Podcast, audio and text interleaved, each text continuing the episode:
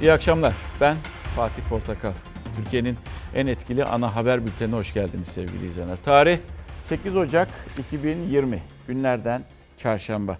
Tabelamız bu akşam bir temenni. Aslında çoğumuzun, birçoğumuzun, çok çoğumuzun e, bir temennisi. Savaşlar son bulsun. Öyle bir bölgede yaşıyoruz ki Cumhurbaşkanı dediği gibi yeni bir gerginliğe artık gerek yok.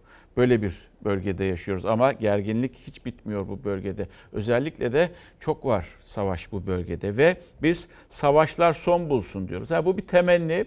Günümüz dünyasında ne kadar geçerlidir o da tartışılacak bir başka konu. Zor gibi görünüyor. Ne var ki olsun 45 dakika boyunca da biz e, savaşlar son bulsun diyerek belki de e, içimizdeki o e, çığlığı yükseltebiliriz, çoğaltabiliriz. Önce nereyle gideceğiz? İran'la gideceğiz. Biliyorsunuz İran ve Irak e, İran ve Amerika Birleşik Devletleri arasında gerginlik Irak topraklarında devam ediyor. Kendi ülkelerinde değil. Irak topraklarında bir başka ülkenin toprağında güç gövde güç gösterisi yapıyorlar. Bilek güreşi yapıyorlar ve Kasım Süleymani'nin suikast sonucu öldürülmesinin ardından dün e, gece İran o dediğini yaptı. Biz dedi bunun altında kalmayacağız. 13 senaryo belirledik. Şu kadar şu kadar hedef belirledik. Biz onlara bir şekilde saldıracağız. Ve işte Bağdat'ta Amerikan üstüne ve Erbil'de, Irak'ın kuzeyinde Erbil'de yine Amerikan üstüne füze yağdırdı.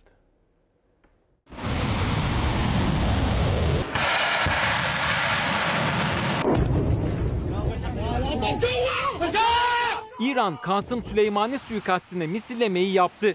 Komutanın öldürüldüğü saatte balistik füzeler peş peşe ateşlendi. Irak'ta iki Amerikan üssü vuruldu. Tahran 80 Amerikalıyı öldürdük dedi.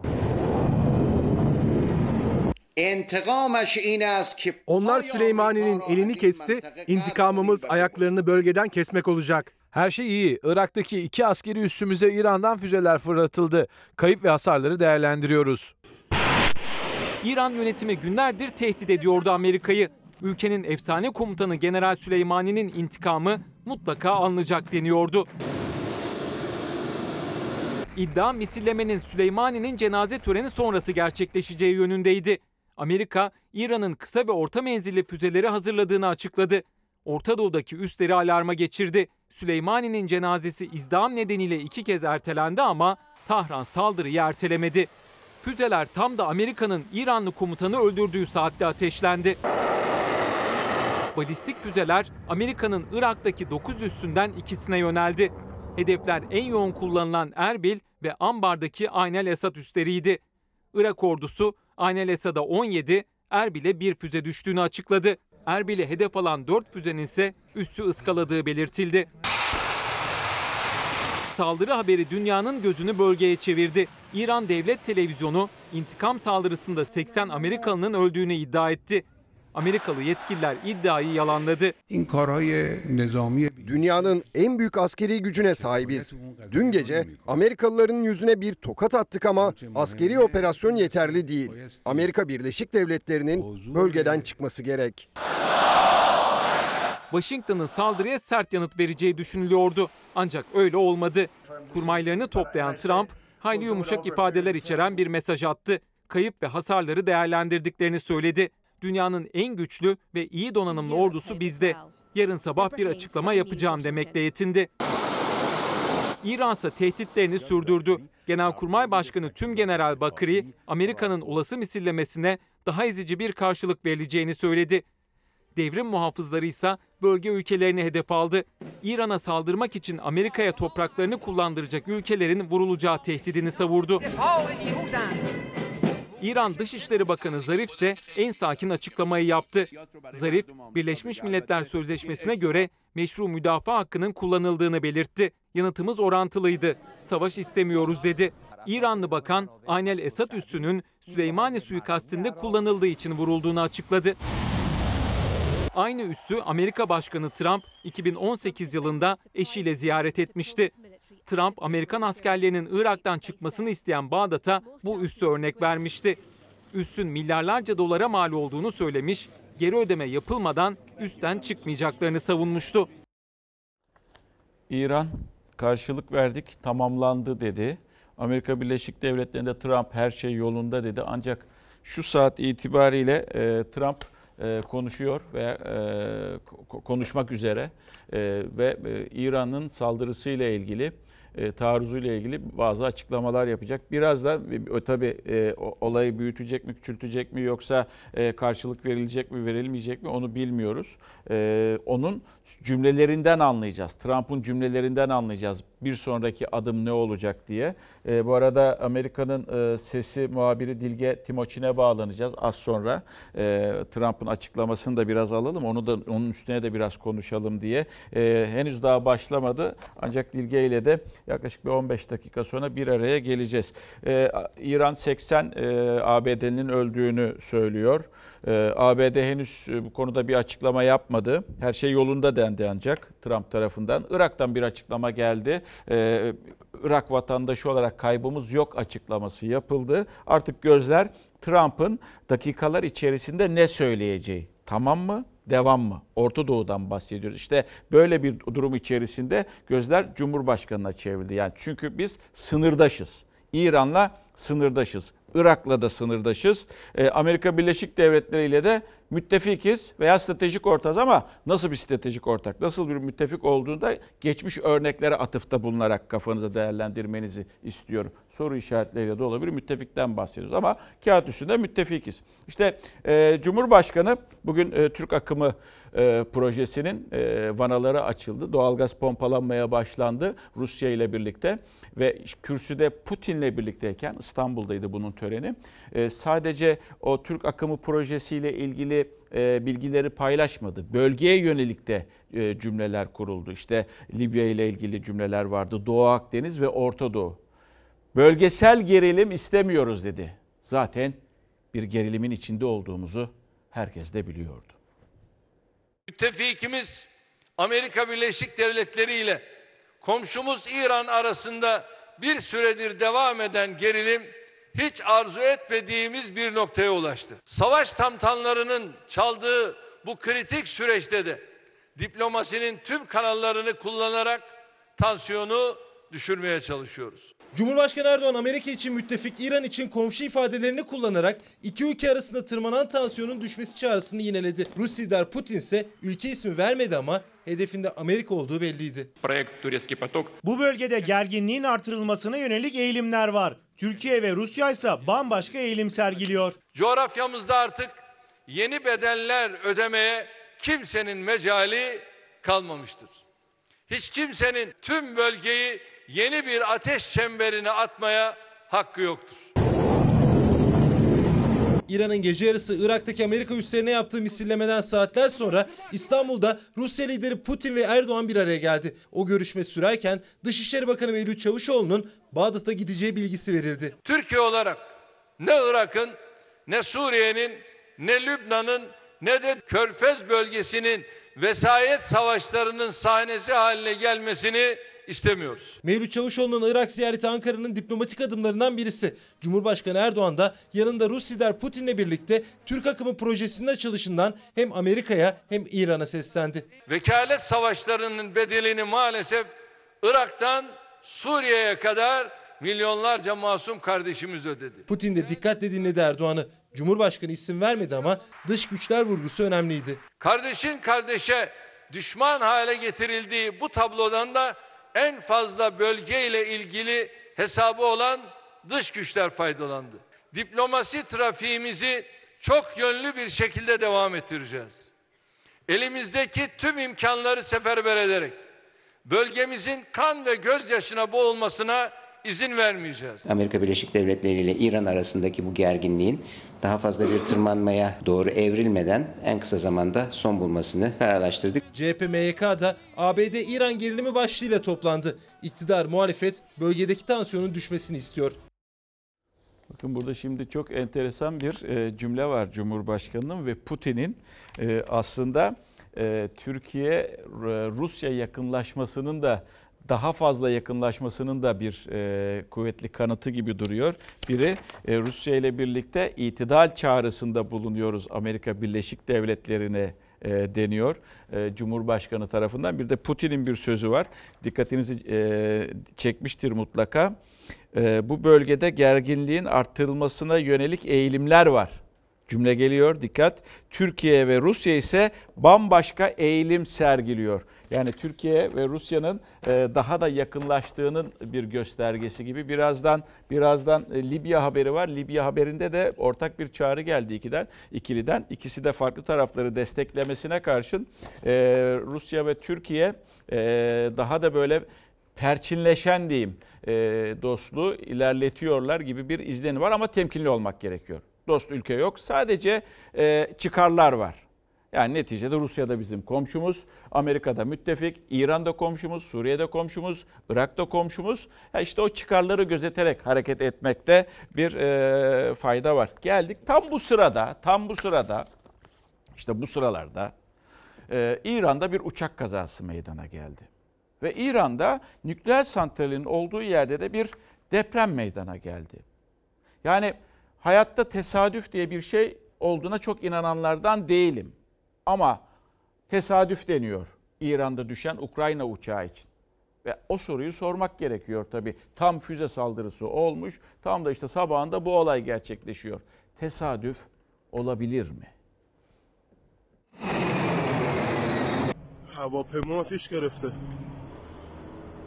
زنگ میزنم آتیشش Tahran'da yolcu uçağı kalkıştan hemen sonra düştü. Nükleer santralin kurulduğu bu şehir depremlerle sarsıldı. Dünya İran'ın Amerikan üslerine saldırısını konuşurken Tahran'dan akıllarda soru işareti yaratan facia haberi geldi. Ukrayna'nın başkenti Kiev'e gitmek için havalanan Boeing 737 tipi yolcu uçağı kısa süre sonra Tahran'da düştü. 176 yolcu ve mürettebattan kurtulan olmadı. İran teknik arıza dedi, Ukrayna'dan yalanlama geldi geçen hafta bakımdan çıkan uçakta teknik arıza olmadığı vurgulandı. Bu açıklamalar ve kazanın hemen öncesine ait olduğu iddia edilen bir görüntü kafaları karıştırdı. Cep telefonuyla kaydedilen görüntüde alevler içindeki bir uçağın hızla irtifa kaybettikten sonra çakıldığı görülüyordu. Pilotun olay anında arıza ya da yangın bildiriminde bulunmaması dikkat çekti. Uçağın füzeyle vurulduğu iddia edildi. İddiayı yalanlayan İran, incelemek için kara kutuyu isteyen Boeing firmasına da olumsuz yanıt verdi. Kazanın ardından birçok havayolu şirketi bir süre İran ve Irak hava sahalarını kullanmama kararı aldı. Bu durum uçağın füzeyle düşürüldüğü tartışmalarını alevlendirdi. Uçak faciasının şokunu yaşayan İran ard arda iki depremle de sarsıldı. 4,5 ve 4,9 büyüklüğündeki depremler İran'ın nükleer santralinin bulunduğu bu şehirde meydana geldi. Can kaybı olup olmadığına ilişkin bir açıklama yapılmadı. Savaşlar son bulsun. Bu akşamki tabelamız temennimiz o yönde. Bir avukat bey demiş ki savaşlar büyükler için acımasız bir heves, çocuklar için de karartılmış yok olan bir gelecek. Geleceğimizi karartmayalım. Savaşlar son bulsun diye yazmış. Ve gidiyoruz. Az önce bahsettim ya Putin burada. Neden burada? Ee, İstanbul'da. Çünkü Türk akımı projesinde önemli bir adım gerçekleşti. Ee, Rusya'dan çıkan doğalgaz boru hattı ile Karadeniz'in altından Türkiye'ye giriş yaptı ve Türkiye'den de Avrupa'ya yayılacak. İşte o, o hat bitti ve kesintisiz doğalgaz, kesintisiz bir şekilde Rusya'dan çıkan doğalgaz boru hattıyla Türkiye'ye pompalanmaya başlandı. Türk Akım projesinde gaz arzı böylelikle başladı. Türk Akım projesi yeni dönemin sembol eserlerinden biri olacaktır. Rusya'nın doğalgazını doğrudan Türkiye'ye, Türkiye üzerinden de Avrupa'ya taşıyacak, Cumhurbaşkanı Erdoğan'ın yeni dönemin sembol eserlerinden biri olarak tanımladığı Türk akım doğalgaz boru hattı açıldı. Türkiye'nin enerjide merkez ülke konumu güçlendi. Türk Akım isminin sahibi de değerli dostum Sayın Putin'dir. Değerli dostum Sayın Putin'e ve heyetine huzurlarınızda çok teşekkür ediyorum. Bu gerçekten son derece özel ve benzeri olmayan bir gaz ulaştırma sistemi. Rusya-Türkiye arasındaki işbirliği engelleme çabalarına rağmen her alanda gelişiyor. Hat Rusya'nın Karadeniz kıyısındaki Anapa kentinden çıkarak Karadeniz boyunca uzanıyor. Deniz tabanından 935 kilometre kat ederek Kırklareli Kıyıköy'e bağlanıyor. İlk hat Türkiye'ye gaz akışını sağlarken karadan devam eden ikinci hat üzerinden de Avrupa'ya gaz gönderilecek. O da Bulgaristan sınırına kadar getirilerek tamamlandı. Hem ikili ilişkilerimiz hem de bölgemizdeki enerji haritası bağlamında tarihi nitelikte bir projedir. Böylece 15 milyon hanenin yıllık doğalgaz ihtiyacını da karşılamış olacağız. Hat aynı zamanda Avrupa'nın güneyindeki ülkeler açısından hayati önem taşıyor. Çünkü kendi rezervleri azaldığı için her geçen yıl doğalgaz ihtiyacı daha da artan Avrupa ülkeleri için de yeni bir güzergah demek. Rusya ve Ukrayna arasında yaşanan siyasi ve ekonomik gerginlikler yüzünden zaman zaman kesintiler yaşıyor Türkiye. Böyle bir durumda Batı hattından alınan yıllık 14 milyar metreküp gaz aracı ülkelere gerek kalmadan Türk akımının birinci hattı üzerinden Türkiye'ye ulaştırılabilecek. Türkiye muhtemel gaz kesintilerinin de önüne geçecek. İnşallah önümüzdeki dönemde de Türkiye ve Rusya'nın iki komşu ülke olarak yol arkadaşlığını kararlılıkla sürdüreceklerine inanıyorum. Şöyle bir baktığınızda kıtalar arasında aslında Türkiye bir enerji koridoru gibi oldu. Doğalgaz boruları vesaire. Bu da tabii ki Türkiye'nin e, konumunu da güçlendiriyor, mevkisini de güçlendiriyor e, diğer ülkelerin gözünde. Şimdi insanoğlu yeryüzünde doğaya ve tüm canlıların yaşam hakkına saygılı, barışçıl ve adil bir düzeni ne zaman kurabilecek? İşte dünya liderleri belki de buna cevap vermek zorunda. Sorunlu bölge sadece Orta Doğu değil ki. Kuzey Afrika'ya gidip baktığımızda da orada da sorunlu ülkeler var. Libya hala da o iç savaşın etkisinden kurtulmaya e, çalışıyor. Ve savaş var orada, iç savaş var. E, oraya asker gitti. Sayı açıklandı. 35 asker gönderildi şimdiye kadar. Danışmanlık yapacak orada. Asker eğitim verecek. Savaşmayacak dedi. Türk askerinin pozisyonunu öğrendik. Önemli olan da buydu. Bunu öğrenmek ve savaşmayacağını bilmek çok çok önemliydi. Sahada olmayacağını bilmek çok çok önemliydi. Bir de Putin ve Erdoğan görüşmesinden sürpriz bir çağrı çıktı. Ve iki tarafa gerek Saraç gerek e, Hafter Hafter tarafına ateşkes çağrısında bulunuldu. 12 Ocak'ta masaya oturun çağrısıydı bu.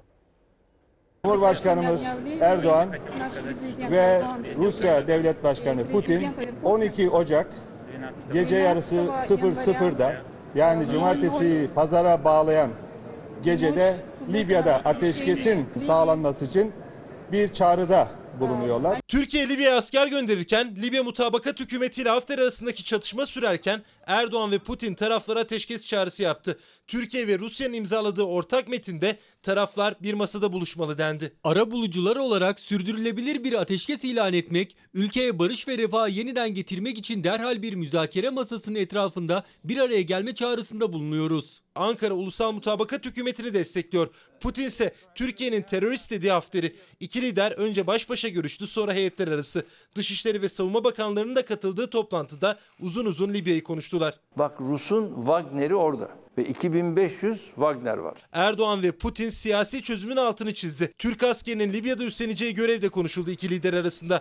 Erdoğan, Türkiye'nin Doğu Akdeniz'deki haklılığını Libya ile imzalanan mutabakatları anlatan bir de kitapçık verdi Rus lidere. Ateşkesin sağlanması, kalıcı bir barışın e, Libya'da tesis edilmesi konusunda hem e, Rusya ile ortağımız Rusya ile hem de, de hem de Libya'daki tüm taraflarla çalışmalarımızı sürdüreceğiz.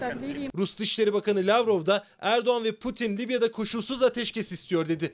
Türkiye ve Rusya'nın imza attığı ortak metinde Libya'daki Rus paralı askerlere ve Ankara'nın asker gönderme hamlesine ilişkin bir cümle yer almadı. Ama iç siyasette tartışılıyor. Keşke Türkiye, Türk Silahlı Kuvvetleri unsurları Mehmetçik Libya'ya Birleşmiş Milletler Barış Gücü şemsiyesi altında gidebileydi. Asker savaşmayacak. Daha sonra gidecek askerler de orada herhangi bir çatışmaya girmeyecek. Öyle anlaşılıyor ki Kor Generalimiz orada Türk Silahlı Kuvvetleri mensubu ve unsuru olmayan kimi silahlı güçleri sevk ve idare edecek. Yalnızca Libya Ulusal Mutabakat Hükümeti'nin bizden talebi doğrultusunda askerlerimiz hükümete bağlı güçlere eğitim verecek. Askerlerimiz orada koordinasyonu sağlayacak. 8 yıl önce eğitim vereceğiz. Aslında çatışmaya gitmiyoruz. Aslında biz orada iç çatışmanın tarafı olmayacağız.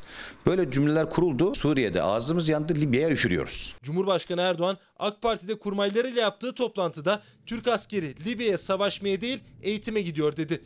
Gözler Putin'le birlikte yaptıkları ateşkes çağrısı sonrası Trablus ve Tobruk yönetimlerine çevrildi. 12 Ocak'ta masaya gelin çağrısı yapıldı. Bu arada bir iddia iki ismin Saraj ve e, Hafter'in İtalya'da olduğu söyleniyor, iddia ediliyor. İtalya'da bu iki ismi masaya oturtmaya çalıştığı iddia edilmekte. E, tabii nasıl bir şey doğrudur yanlıştır tam doğrulanmadı ancak bugün de çok konuşulan bir konuydu İtalya olayı. İtalya'dan sonra böyle bir çağrının da olması bu da önemliydi. Aa, İtalya olayı henüz daha netlik kazanmadı onu söyleyeyim ama konuşulan bir durumdu. Ve geldik e, Suriye, Putin'in dünkü Suriye ziyareti aslına bakacak olursanız e, üçünü de ilgilendiriyor. Çünkü öyle bir şey ki Putin ziyareti sırasında e, Esad onu Emevi Camii'ne götürdü e, neredeki Şam'daki Emevi Camii'ne götürdü. Ner, neden önemli? Çünkü 5 e, 9 yani Eylül 2012 tarihinde Cumhurbaşkanı'nın o Suriye iç savaşının başladığı yıllarda Cumhurbaşkanı'nın şöyle, o zaman başbakandı Erdoğan'ın şöyle bir cümlesi vardı. Türkiye kendini o kadar çok kaptırmıştı ki Suriye meselesinde bir, bir istilayı bile neredeyse düşünüyordu orada e, Esad'ı indirmek için. İnşallah biz en kısa zamanda Şam'a gidecek Emevi Camii'nde namazımızı da kılacağız cümlesini kuruldu, kurmuştu. Ve bugün gelinen noktada dün gördünüz oradan bir görüntü verildi aslında. Cumhuriyet Halk Partisi sözcüsü işte bu görüntü eleştirildi. Bu görüntünün aslında mesajı ne biliyor musunuz? Bence onu söyleyeyim ben size. Mesaj şu. Ya sen Esad'la anlaş Emevi Camii'ne gelirsin orada namazını kılarsın demek isteniyor aslında burada. Peki CHP ne dedi? CHP de şunu diyor aslında. Emevi Camii'nde dün namaz hayali kuranlar Putin ziyaretinden ders çıkarmalılar. İnşallah biz en kısa zamanda Şam'a gidecek Emevi Camii'nde namazımızı da kılacağız. Emevi Camii'nde namaz kılacağız hayallerini kuranlar Emevi Camii'nde Putin ve Esad'ın verdiği fotoğraftan bir ders çıkarmalıdır. Rus liderin Türkiye'ye gelmeden bir gün önce Şam ziyareti Esad'la Emevi Camii'ndeki görüntüsü siyasetin gündemi oldu. Cumhurbaşkanlığı sözcüsü İbrahim Kalın'a da soruldu. Sayın Putin'in Suriye ziyareti kendi tasarrufudur. Biz ona bir şey diyemeyiz ama Esed rejimi konusunda bizim pozisyonumuz açık. Suriye'yi demokratik, çoğulcu, barışçıl bir geleceğe taşıyacak lider olma vasfını çoktan yitirdiğini görüyoruz. Emevi Camisi'nde dün Putin'le Esad beraberdiler. Herkes sembolik mesajlar veriyor bize. Herkes. İnşallah biz en kısa zamanda Şam'a gidecek Selahaddin Eyyubi'nin kabri başında Fatiha okuyacak. Emevi Camii'nde namazımızı da kılacağız. 5 Eylül 2012 tarihinde kurdu bu cümleyi Erdoğan. Başbakanken Suriye iç savaşının yeni başladığı dönemde Esad'a hedef alırken Şam'a gidecek Emevi Camii'nde namaz kılacağız dedi. 8 yıl sonra Rus lider Putin Esad'la Şam'daki Emevi Camii'nde görüntü verdi. Hem de Türkiye ziyaretinden bir gün önce. Emevi Camisi'nde namaz kılacağız diye başladığımız işe bakın. Bize demiş oldular ki burada siz namaz kılacaksınız ama biz resim çekiniyoruz. Bu ders çıkarılmadan bundan sonraki süreçlerde yürütülecek politikalar Türkiye'nin esenliği için yanlış sonuçlar verebilir. Suriye ziyareti kendi tasarrufudur. Biz ona bir şey diyemeyiz ama kendisinin gözlemleri bu konuda bazı değerlendirmeleri varsa bunları da Sayın Cumhurbaşkanımızla paylaşacaktır. Putin Suriye ziyaretinden bir gün sonra bir araya geldiği Erdoğan'a Esad'dan bir mesaj getirdi mi bilinmiyor ama muhalefete göre Rus liderin Emevi Camii ziyareti açık mesaj. Sayın Erdoğan'ı o yıllarda böyle e, e, doldurduysa, kim böyle e, cümleler kurmasını istediyse veya kendimi kurup düşünüp de veya kendimi o konuşma metnini hazırlıyordu veya konuşma, konuşma metnini kimler hazırlıyordu? İşte bugün geldiğimiz noktada olay bu. Ve e, İran olayı ABD ne yapacak? Herkes Trump'ın açıklamalarını bekliyor. Henüz daha anladığım kadarıyla e, kameralar karşısına e, gelmedi e, Trump, Başkan Trump. E, ama bizim karşımızda daha önemli bir isim var. Dilge Timoçin, Washington'dan, Amerika'nın e, sesinden. E, şimdi e, merhaba, öncelikle e, merhaba diyeyim e, Dilge. E, Trump çıkmadı hala. 19'da kameraların önünde olacağı söyleniyordu. Bu normal mi karşılayalım bunu yoksa bir e, metin üzerinde mi çalışılıyor? Henüz daha kafalar karışık mı Amerika'da? Ne diyorsun? Metin üzerinde çalışılıyor olabilir ama bunu da normal karşılamak lazım. İkisi de doğru yani Fatih. Şöyle bir karmaşa yaşandı. Donald Trump'ın saat 11'de Amerika saatiyle sizin saatinizle 19'da kameralar karşısında olacağı söylendi. Önce bir ulusa sesleniş dedi. Basın yer almayacak dendi. Daha sonra basının bir bölümü davet edildi. Uluslararası haber ajansları canlı yayına geçebilsin diye. Son dakikada da bütün basın davetli diyerek e, kapılar açıldı. Şu anda birçok basın mensubu e, bekliyor. Ben şu anda e, bu uluslararası haber ajanslarından birinin yayınına bakıyorum. Evet Donald Trump daha gelmedi. İki tane prompter hazır yani okuyacağı metin e, yansıtılacak ve e, Trump bu metne sadık kalacak şeklinde e, söylentiler var.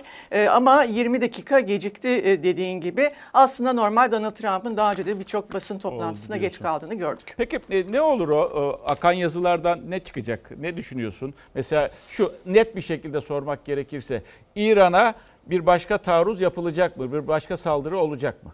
Olur mu? Burada beklentiler, ya şunu söyleyelim önce. Dün akşam başladığında biz tabii Amerika'nın sesi olarak birçok uzmana danıştık, birçok uzmana ulaşmaya çalıştık. Ama burada hakim olan hava Amerika daha fazla bir saldırıda bulunmayacaktır şeklinde. Zaten Donald Trump'ın da dün attığı tweet'e bakınca şunu görüyoruz. Her şey yolunda diyor. Değerlendirme yapılıyor. Şu ana kadar her şey diyor. Yani şu anda şunu söyleyebiliriz. Bir zayiat yok, bir can kaybı, bir Amerikan personeli ya da askerine dair bir can kaybı yok. E, Donald Trump'ın kırmızı çizgisi olarak görünüyordu.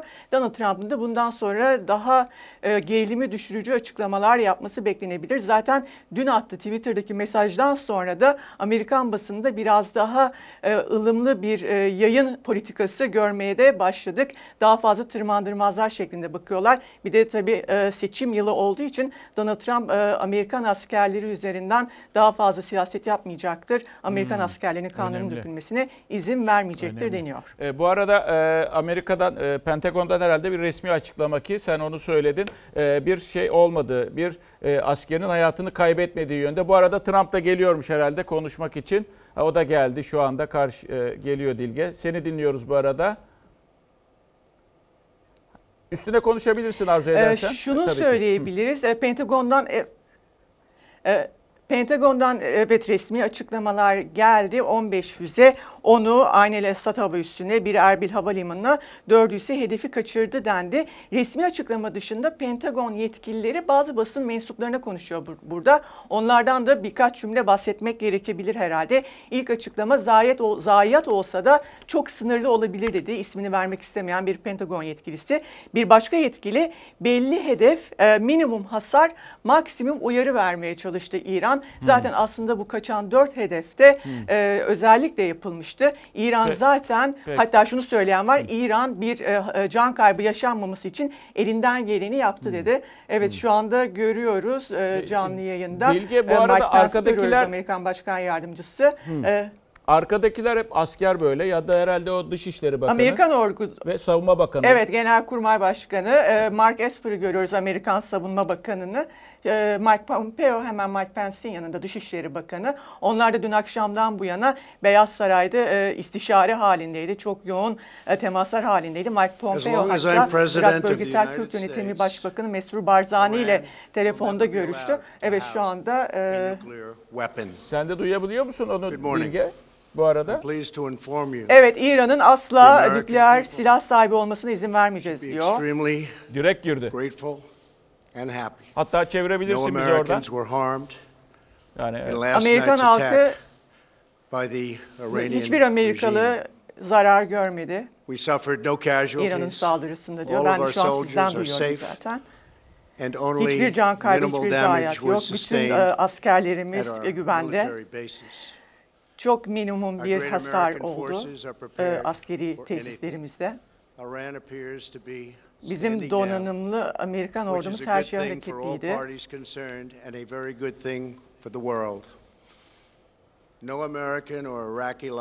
Bu da bütün dünya için ve bütün taraflar için iyi. precautions taken, the dispersal of forces, and an early warning system that Bütün worked very well.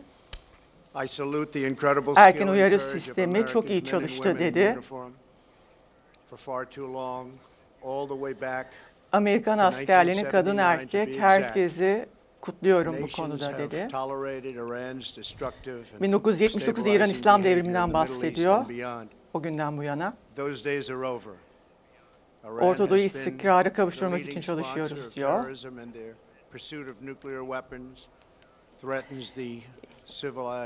İran bölgedeki terörün destekçisidir, mali de destekçisidir ve nükleer silah sahibi olmaya çalışıyor. Buna asla izin vermeyeceğiz. Geçen hafta acımasız bir e, teröriste karşı çalıştık. Benim direktifimle, benim emrimle dünyanın en büyük teröristi Kasım Süleymani'yi Amerikan saldırısında öldürdü. Kudüs gücü komutanı Kasım Süleymani, Amerikan hayatlarından, Amerikan hayatlarının sona ermesinden sorumluydu. Hizbullah üzerinden sivillere karşı saldırılar gerçekleştirdi. Bunu daha önce Twitter'da da bahsetmişti aslında. Twitter'da da Evet, e, evet, söylediği haklısın. şeyleri biraz tekrarlıyor şu anda. Haklısın. Acımasız bir terörist dedi e, Kasım Süleymani için ve İran için de senin e, tercümelerini bir kez daha söylüyorum. Terörü destekliyor İran dedi. Bu da yine söylediği cümlelerden biriydi. Evet. and killed one. American, and he orchestrated the violent assault on the U.S. Embassy in Baghdad. Kasım Süleyman'ın öldürülmesinden önce e, hayatını kaybeden bir Amerikan personelinden bahsediyor Bas- Bağdat'ta. Geçen haftaki saldırı. Zaten bunun üzerine Kasım Evet. Süleymani saldırısında gerçekleştirdi Bağdat Havaalanı civarında. and Iranian blood. He should have been terminated long ago. by removing Sadece Amerikalıların değil İranlılarından da ölümünden sorumlu dedi. Irak'taki Şii gösterilerinden de bahsediyor şu anda. As we continue to evaluate options in response to Iranian aggression, Bizi tehdit etmeyin, insanlarımızı tehdit etmeyin. additional punishing economic sanctions on the Iranian regime. These powerful sanctions will remain Daha fazla ekonomik yaptırımlardan bahsediyor İran'a karşı. Hali hazırdaki yaptırımlar İran'ın davranışları tutumu değişene kadar devam edecek, yürürlükte kalacak. And shot down two U.S. drones. Iran's hostilities substantially increased after the foolish Iran nuclear deal Geçen aylardaki İran saldırılarından bahsediyor Basra Körfezi'ndeki. Ben de çok iyi duyamıyorum aslında. 150 billion dollars, not to mention 1.8 billion dollars in cash. Instead of saying thank you to the United States, they chanted death to America. In fact, Bize teşekkür etmek yerine Amerika'ya ölüm sloganları atıyorlar.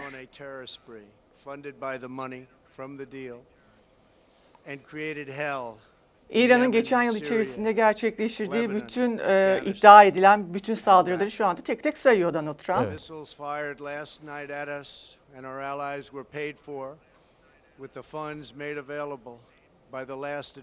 Missiles Obama yönetimini aslında bir şekilde bu saldırılardan, saldırılardan sorumlu tuttu. E, dün akşam bize yönelik e, fırlatılan füzeler e, bir önceki yönetimin e, e, sayesinde İran'ın eline geçti diyor.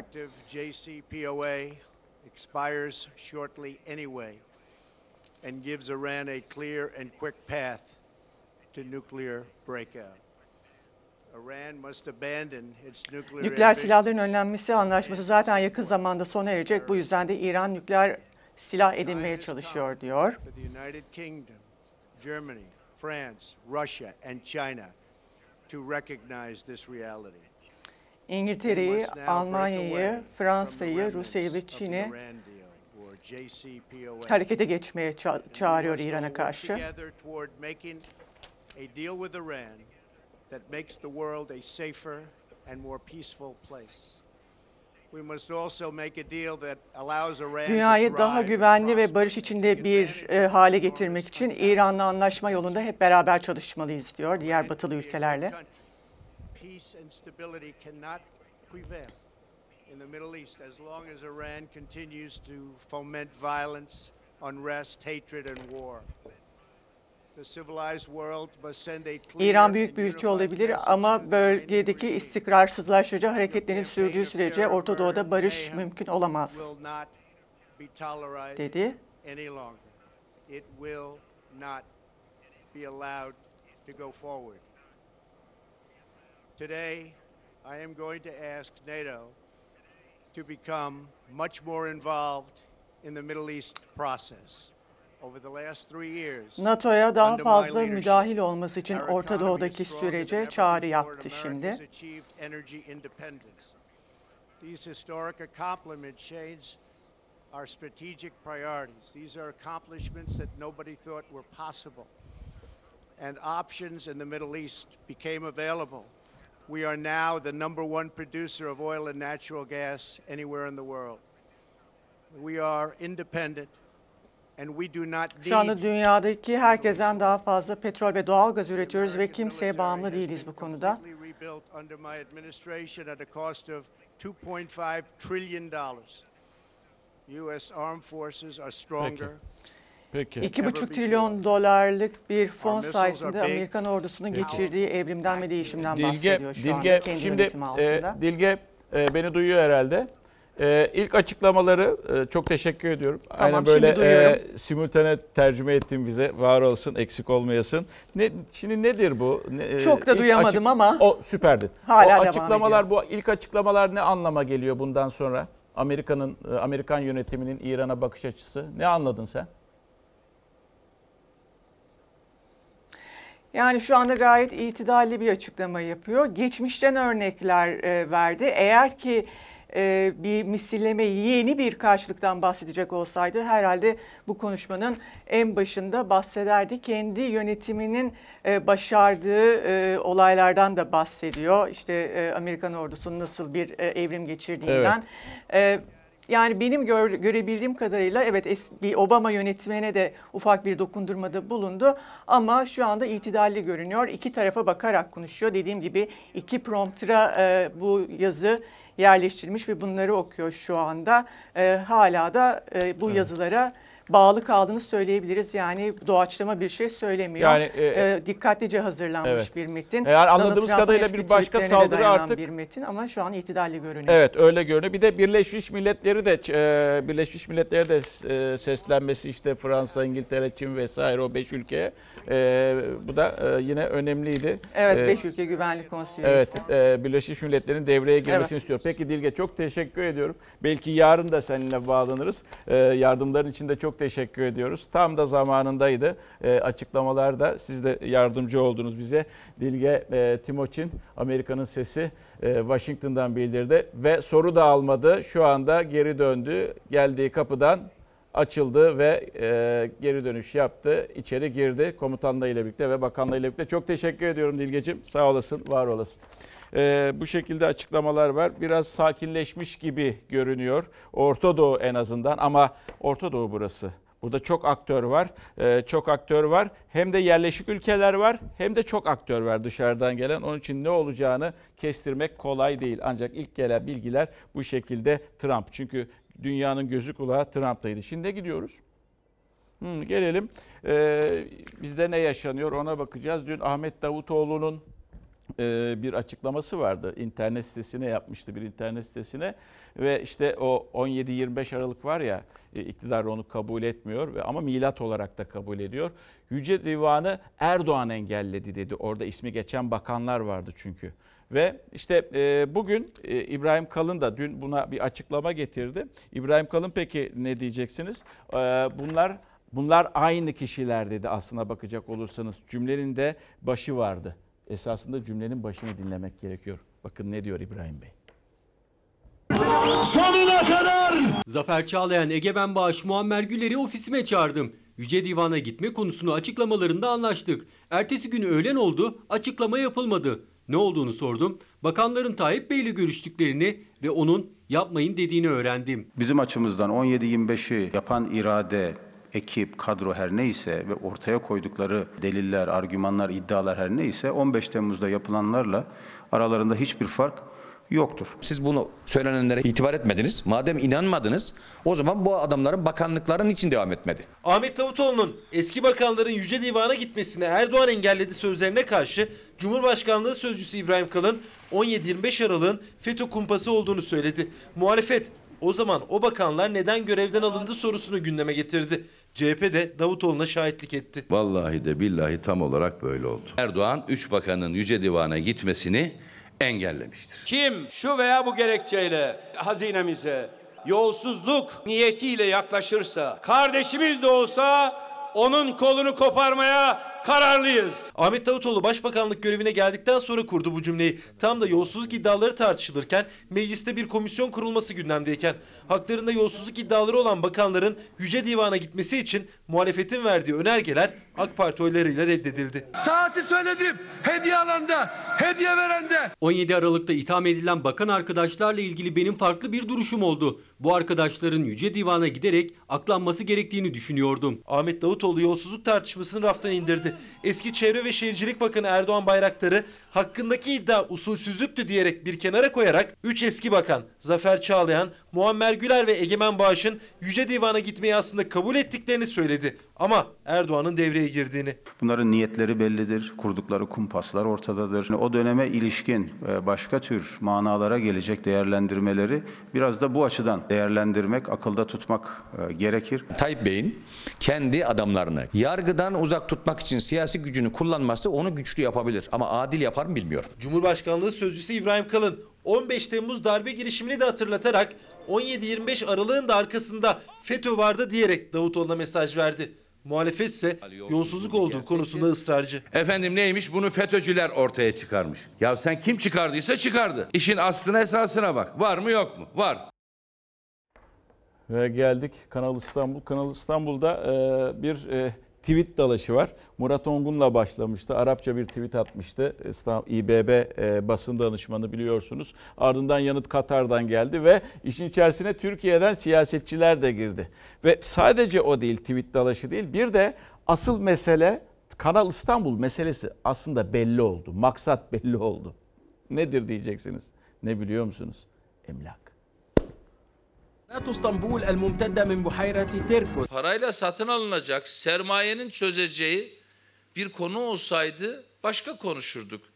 Parayla bu sorunlar çözülebilseydi dünyadaki çöller yemyeşil olurdu. Yine kanal etrafında arsa almaya devam edeceğiz. Türkiye ekonomisine destek vermeye devam edeceğiz. İşbirliği protokolünden İstanbul Büyükşehir Belediyesi olarak biz çekiliyoruz. Kanal İstanbul tartışması sosyal medya üzerinden devam ediyor. Ama bir taraf Katar, bir taraf İstanbul Büyükşehir Belediyesi. İBB Sözcüsü Murat Ongun, İmamoğlu'nun açıklamasını Arapça olarak sosyal medya üzerinden duyurunca yanıt geldi Katar'dan. Katarlı medya medya patronu da Türkçe attı tweet'i. Ama saatler sonra Abdullah bin Ahmet El Haşimi gündem yaratan tweetini ve hesabını sildi. E, Türkiye ekonomisine destek olacaklarsa gelsinler bu ülkede fabrika kursunlar. Ee, arsa toplamakla Türkiye ekonomisine destek sağlayamazlar. Biz onların oradan elde etmiş oldukları imar rantına göre bir değerlendirme yapacak halimiz yok. Ne dediler? Hiç arazi hareketi yok dediler. 30 milyon metrekare arazi hareketi var dedik. Cevap yok. Hani yoktu bir metre arazi alıp satılmamıştı.